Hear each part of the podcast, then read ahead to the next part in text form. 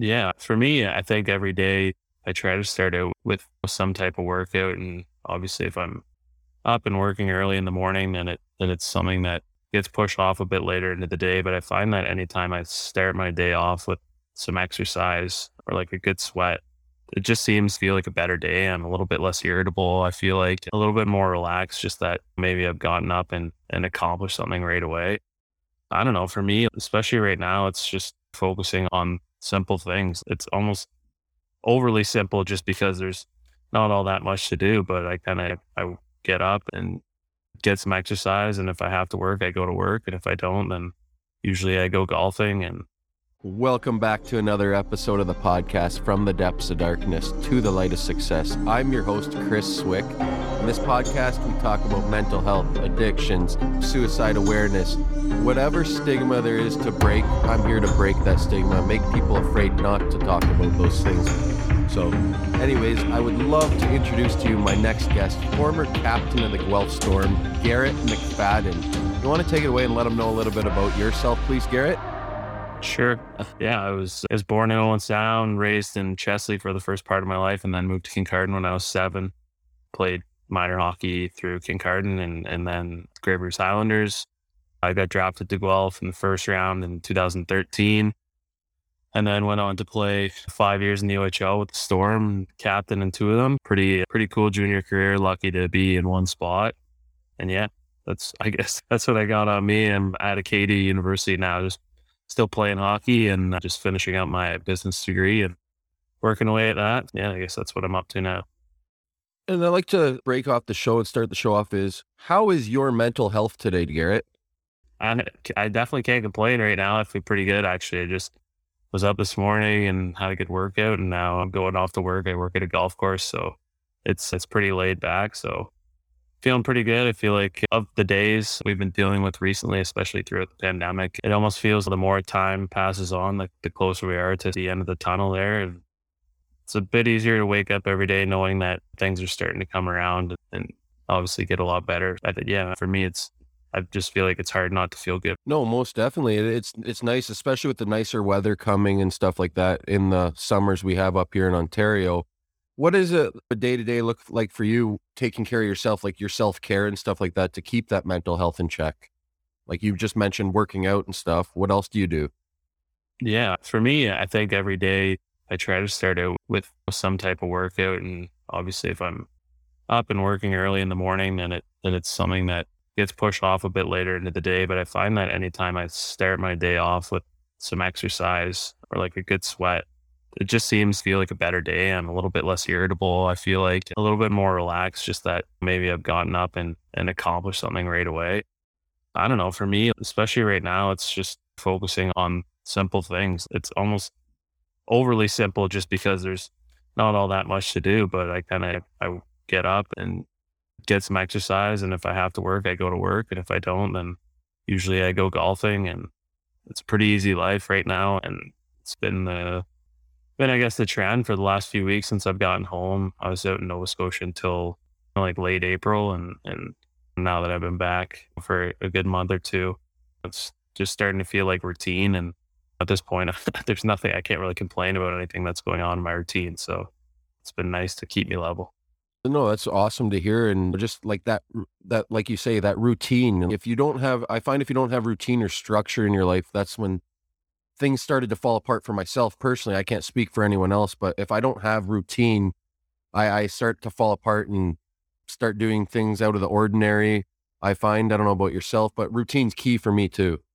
Yeah, absolutely. Even just relating back to when the pandemic started, it was like I felt like I didn't have a routine and for the majority of the first half of it. And then, yeah, I kind of went back to school and we were lucky being out east that cases weren't so bad. We were able to have a, a hybrid style campus delivery. So I was I had an opportunity to get into class and get back to practicing. And I think for the first couple months, that paid a lot of dividends in terms of how I was feeling. And and then obviously like we didn't have a season last year, so it was a bit disappointing. And that routine eventually got a bit irritating for me.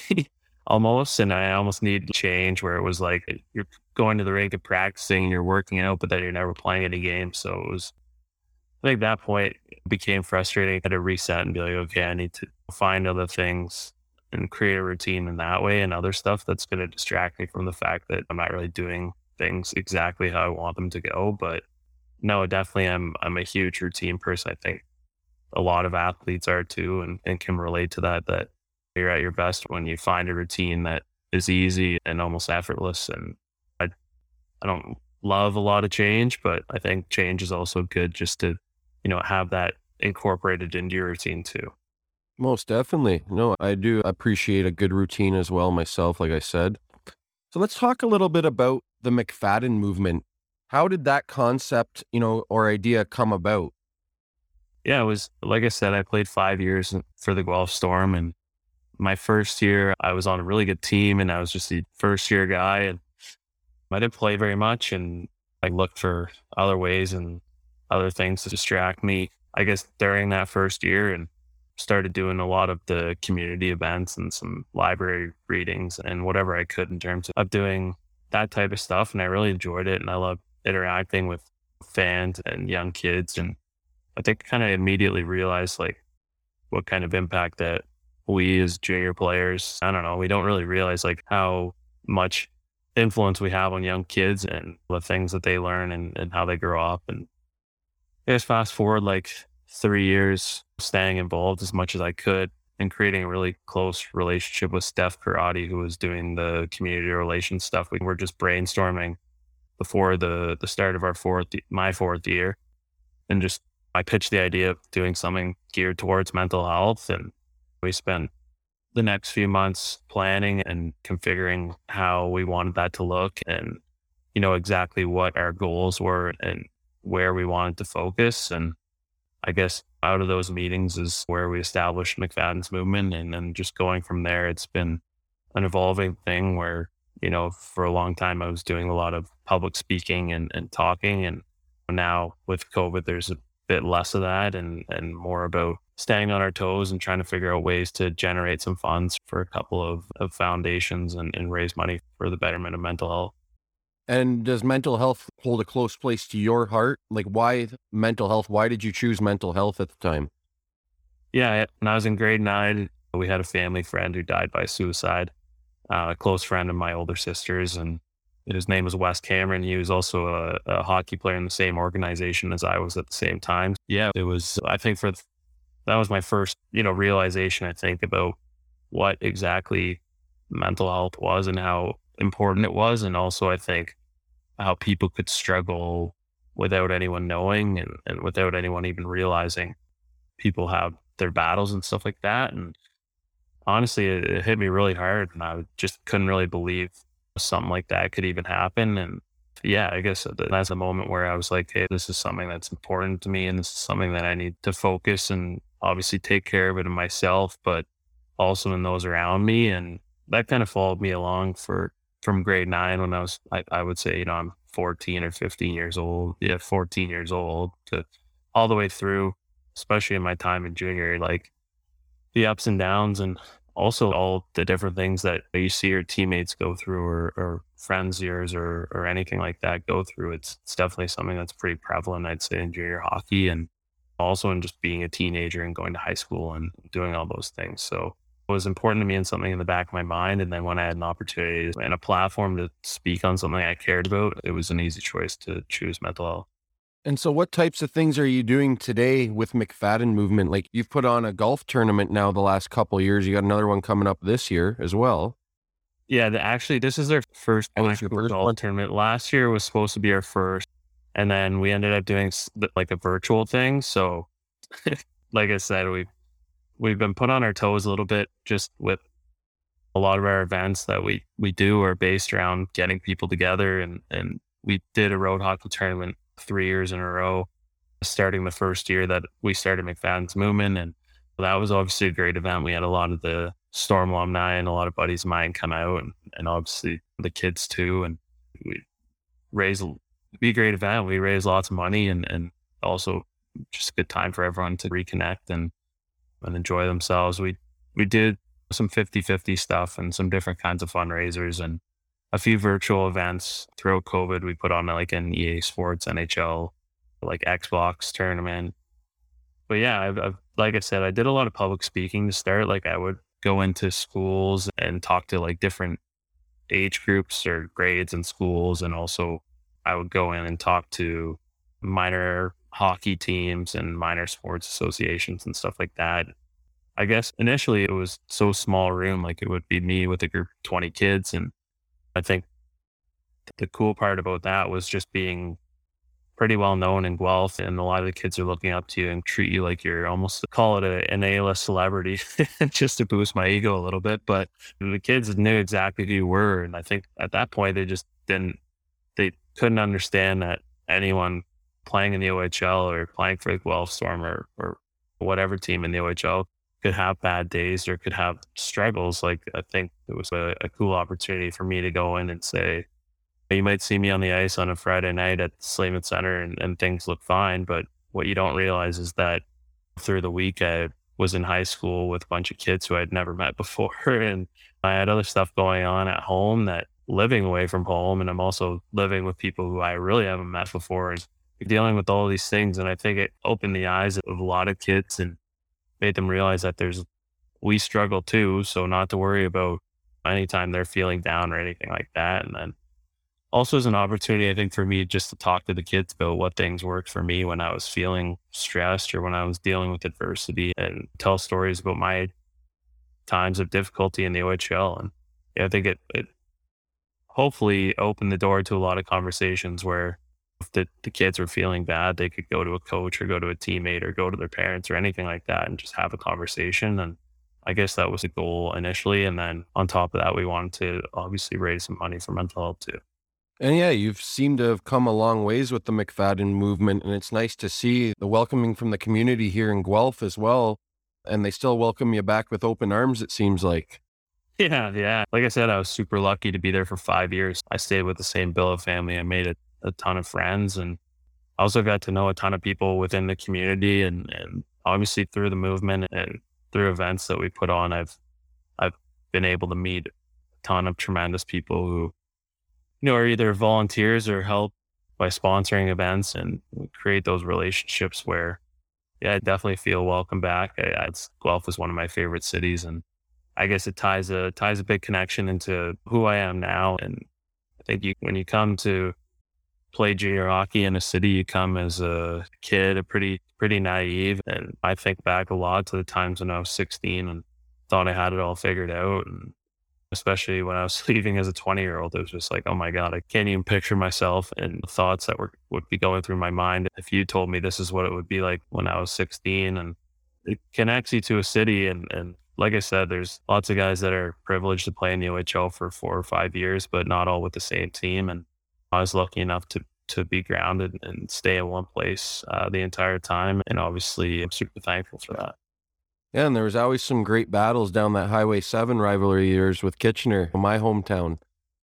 Yeah, we definitely had some battles. I know my first year, we took it to them pretty well. And I think our second year, we probably split. And then after that, they must have got the better better of us. But it was always fun. It almost, it was, it'd be a weird road trip. And it's funny, like now I play with a bunch of guys that played in the Western League or the Q. And, and they just can't imagine a 20, 25 minute road trip. These guys are on sleeper buses driving 14 hours to games. And I'm like, well, oh, yeah. They got like, 20 hour bus trips from Seattle all the way to Manitoba and stuff like that. And yeah, yeah, that's exactly it. And I'd be like, oh, yeah, we like, honestly, we could have probably just thrown our stuff in the back of a moving van and hopped in their cars together and just showed up to the rink. It almost felt, especially when you're 60, you're packing the bus and getting everything ready. You're like, you pack the bus at, at the Sleeman Center, and then we get on the highway and like sit down and play a couple songs, and you're on your phone or whatever. You're listening to music, then all of a sudden you're there. You got to unpack the bus again and be like, oh my god, like, I just sat down. But yeah, no, it was, we were lucky. I love playing at Kitchener too, and I've got some family close to there too. It was always nice to. I was, you know, pretty pumped when I got drafted to Guelph. It was honestly the almost the closest OHL center other than the one down to my hometown of Kincardines. Yeah, I knew like my parents could get down a lot, and, and obviously they love coming coming to Kitchener too because it's just as close. So. No, that's amazing, man. And it was nice to have those rivalries because I always enjoyed just taking the trip down in my car to watch a game at the Sleeman Center. Even though I live in Guelph now, that's where my partner's from. Her oldest brother used to be the captain of the Storm in the early 2000s. So yeah, it's a good little trip. Like, uh, yeah, can can complain. Even like some of the other cities too that are nice and close, like Mississauga or Hamilton. Obviously, we don't play them very much because they were in the other conference. But yeah, no, it's nice to be central. like I said, talking to some of my buddies, and yeah, we were on like 14 day road trips and like tutors on the bus to help us with school. It's oh my god, we probably stayed. I don't know. I bet you I stayed in a hotel like 40 nights in my whole OHL career, which is just guys would do that and in three in the first half in the Q or something like that. It's it's pretty crazy. Yeah, for sure. So who did you emulate growing up? Who was your favorite player and who did you emulate yourself after? That's a good question. I, I obviously loved hockey when I was little and my favorite player like growing up was always Mats Sundin. Like I was a huge Mats Sundin fan. But obviously like when I became a defenseman, I got kind of older and it was like, okay, I want to pick a favorite player who I want to try and play. It was always Ryan Ellis. I remember like being a young kid and obviously seeing him with with Windsor, what how good of a team they were, and then also watching him run the power play for the World Juniors and stuff like that for a couple of years. It was it's pretty unbelievable. So yeah, he he was definitely a, a guy that I, you know followed pretty closely. I think growing up, and then you know those. Oh, at the same time, I think of, of Drew Doughty's emergence as a probably the top defenseman in, in the NHL for a lot of years too. So he was another guy that I looked at a lot. And then when I got drafted to Guelph, it was pretty cool just to be a part of the same organization as him and hear stories about him as a player and, and also as a teammate and stuff like that. There's tons of guys that I obviously was a big fan of. And I think that's just part of, you know, loving hockey and just wanting to take bits and pieces from from a lot of different talented guys repertoire and yeah, I guess that would be the result. That's yeah, no, it's funny you say Drew Doughty. My dad and I were just having that conversation on Father's Day. He even said that he knew when he saw Drew Doughty playing, he's I knew that guy was going to be a defense like a or world class defenseman from the get go. Just when you see him moving that puck and stuff like that. You know, my dad had coached many good players growing up too. Like he coached Michael Hoffman and those types of guys and stuff like that in Kitchener and Mark Scheifele. And but he just knew Drew Doughty. Once he saw him play on ice, he knew he was going places right away.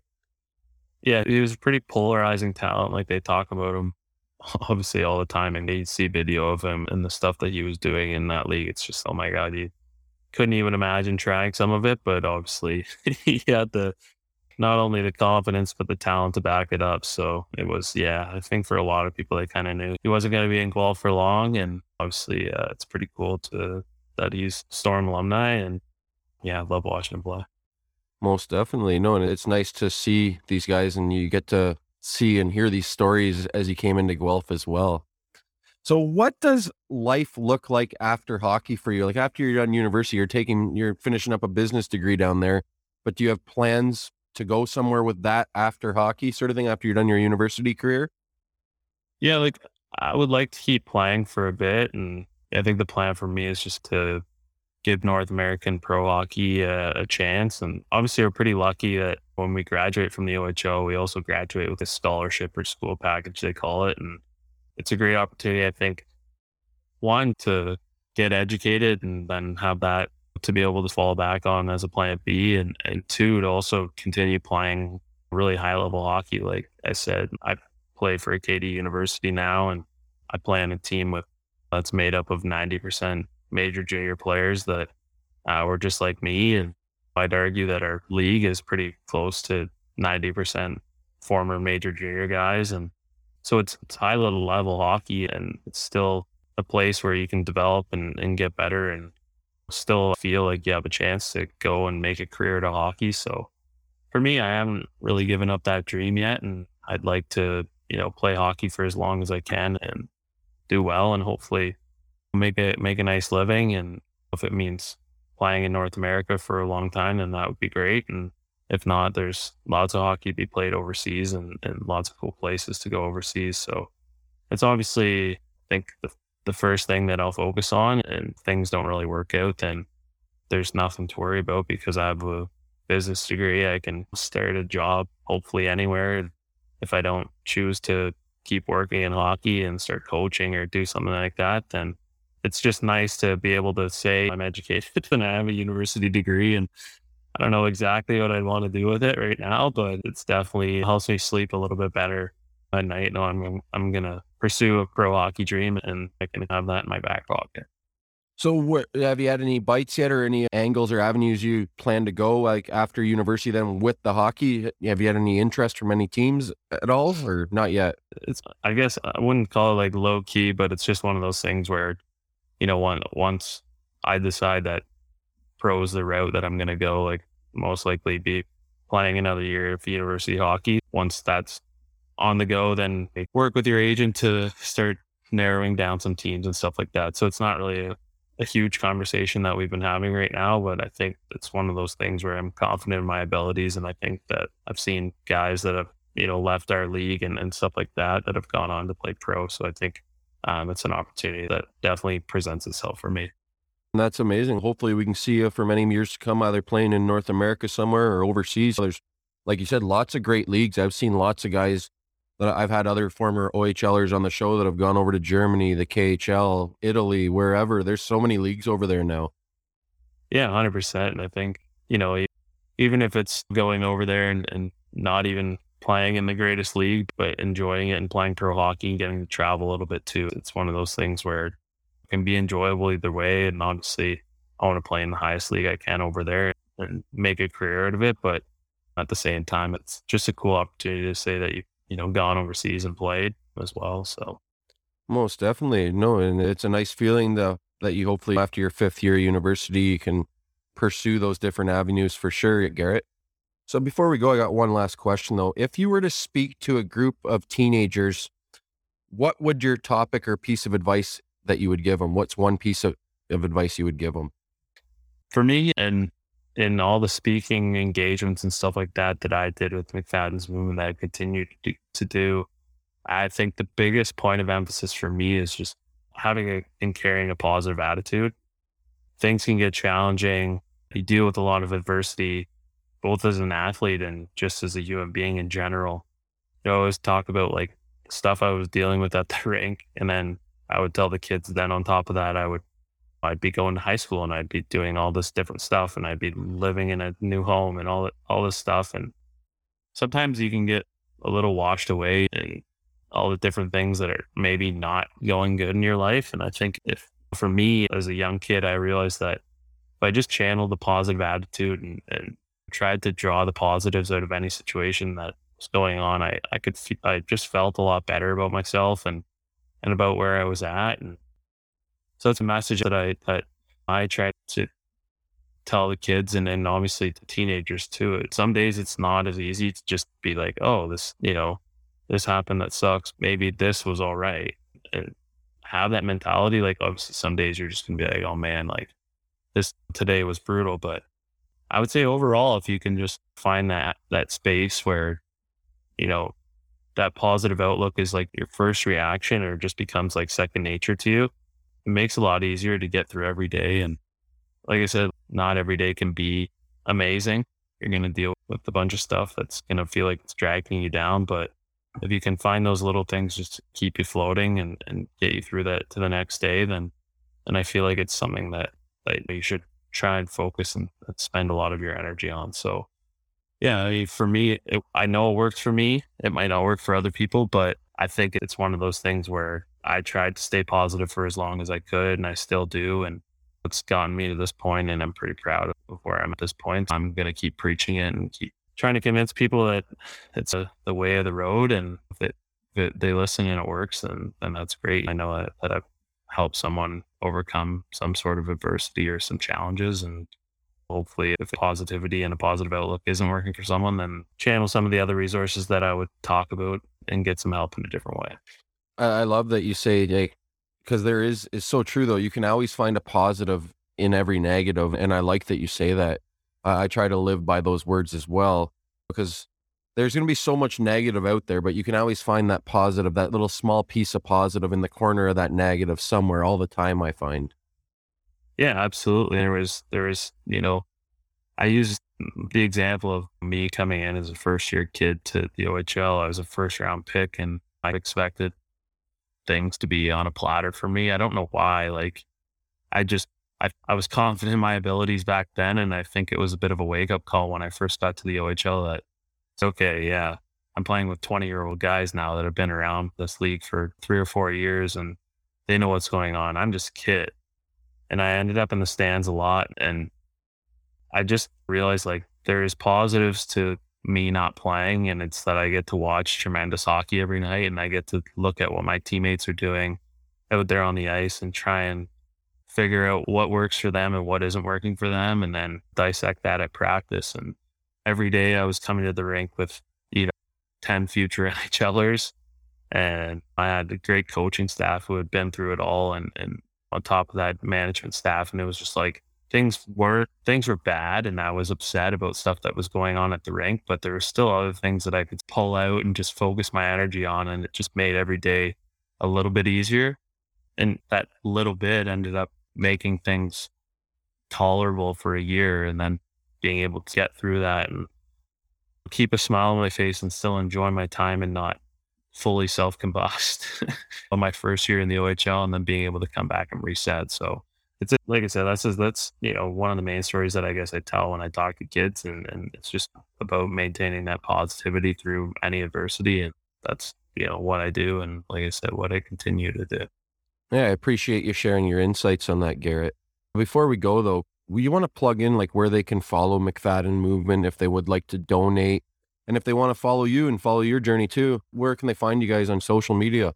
Sure. Yeah, our McFadden's Movement social media is uh, McFadden'sMovement.com. We have all our all our information pretty much up on there, and then Twitter, Facebook, and Instagram at McFadden's Movement. We're, we're relatively easy to find, I'd say, and then you can find my stuff. It's pretty much just searching up Garrett McFadden. It should pop up on Instagram and, and on Twitter. And I have Facebook too. I don't really use it too much, but that's where you can find me. Thank you again for taking the time out of your day to come on the show, Garrett, and uh, share your story and share a little bit about McFadden's movement. And I appreciate what you're doing within the community to deal with mental health and stuff like that and give back. It's it's amazing to see, man. Thank you again for coming on the show today. Yeah, thanks. Thanks for having me on. I appreciate the opportunity to talk about mental health and a little bit what I'm doing. So, anytime I can, it's a great chance. So, thanks a lot. You're welcome, man. Have a good rest of your day. Yeah, you too.